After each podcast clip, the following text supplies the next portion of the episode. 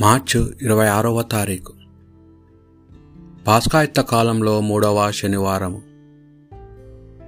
మొదటి పట్టణము. ఓషయా గ్రంథము. ఆరవ అధ్యాయము ఒకటి నుండి ఆరు వచ్చంల వరకు. ప్రజలు ఇట్లందురు. మనం మరలా ప్రభువునొద్దకు పోవుదము. అతడు మనలను చీల్చివేసను కానీ ఇప్పుడు మనలను బాగు చేయను అతడు మనలను గాయపరచును కానీ ఇప్పుడు మన గాయములకు కట్టుకట్టును. రెండు మూడు రోజులలో అతడు మనకు జీవనము దయచేయును.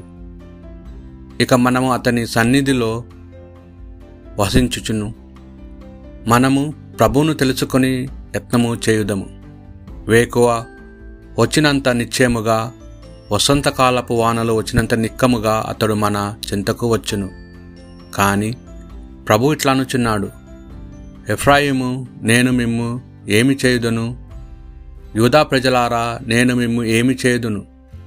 మీకు నా పట్ల గల ప్రేమ ఉదయకాలపు మంచువలే వేకున విచ్చిపోవు పొగమంచువలే క్షణికమైనది. కావున నేను నా ప్రవక్తలను మీ చెంతకు పంపితిని.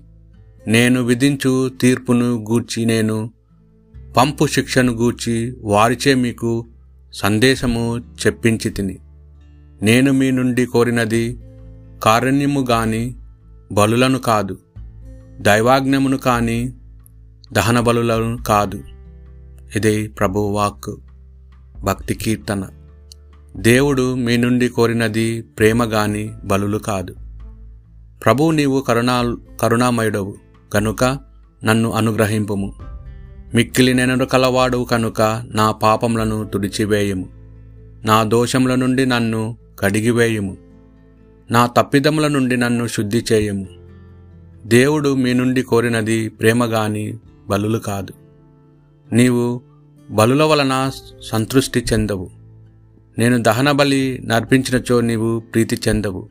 దేవా నేను అర్పించు బలి పశ్చాత్తాపపూరితమైన హృదయమే. పశ్చాత్తాపపూరితమును వినయనిత్మైన హృదయమును నీవు అనాధారము చేయము. దేవుడు మీ నుండి కోరినది ప్రేమ గాని బలులు కాదు. నీవు నెనరుతో సియోనును ఆదుకొనుము ఎరుషులేము ప్రాకారములను పునర్నింపుము. అప్పుడు నీవు దహన బలులు సంపూర్ణ హోమములు మొదలగు ఉచితమైన బలుల వలన సంతృప్తి చెందవు. అప్పుడు జనులు నీ బలిపీఠము మీద కోర్లను అర్పింతురు. దేవుడు మీ నుండి కోరినది ప్రేమ గాని బలులు కాదు. పునీత మార్కు గారు రాసిన సువార్త సువిశేషంలోని భాగం పద్దెనిమిదవ అధ్యాయము తొమ్మిది నుండి పద్నాలుగు వచనముల వరకు.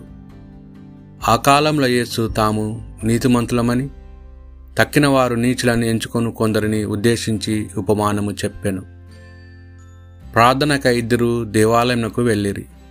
ఒకడు పరిసయుడు మరొకడు సుంకరి. పరిసయుడు నిలుచుండిన తనలో తాను ఓ దేవా నేను ఇతరుల వల్లే లోబిని అన్యాయం చేయువాడను వ్యభిచారిని కాను. ఈ సుంకరు వంటి వాడను కాను. అందుకు నీకు కృతజ్ఞుడు నేను వారంనకు రెండు మార్లు ఉపవాసం నుందును నా ఆదాయము అంతటిలో పదియో వంతు చెల్లించుచున్నాను అని ప్రార్థించాను. సుంకరి దూరముగా నిలవబడి ఆకాశం వైపు కన్నులెత్తుటకైనను సాహసింపక రొమ్ము బాదుకొనుచు ఓ దేవా ఈ పాపాత్ముని కనికరింపుము అని ప్రార్థించెను. దేవుని ఎదుట నీతిమంతునిగా పరిగణింపబడిన ఇంటికి వెళ్ళినది ఈ సుంకరియే కాని ఆ పరిచయుడు కాదు అని మీతో చెప్పుచున్నాను. ఏలనా తనను తాను హెచ్చించుకున్నవాడు తగ్గింపబడును తనను తాను తగ్గించుకున్నవాడు హెచ్చింపబడును. ఇది ప్రభువు సువిశేషము.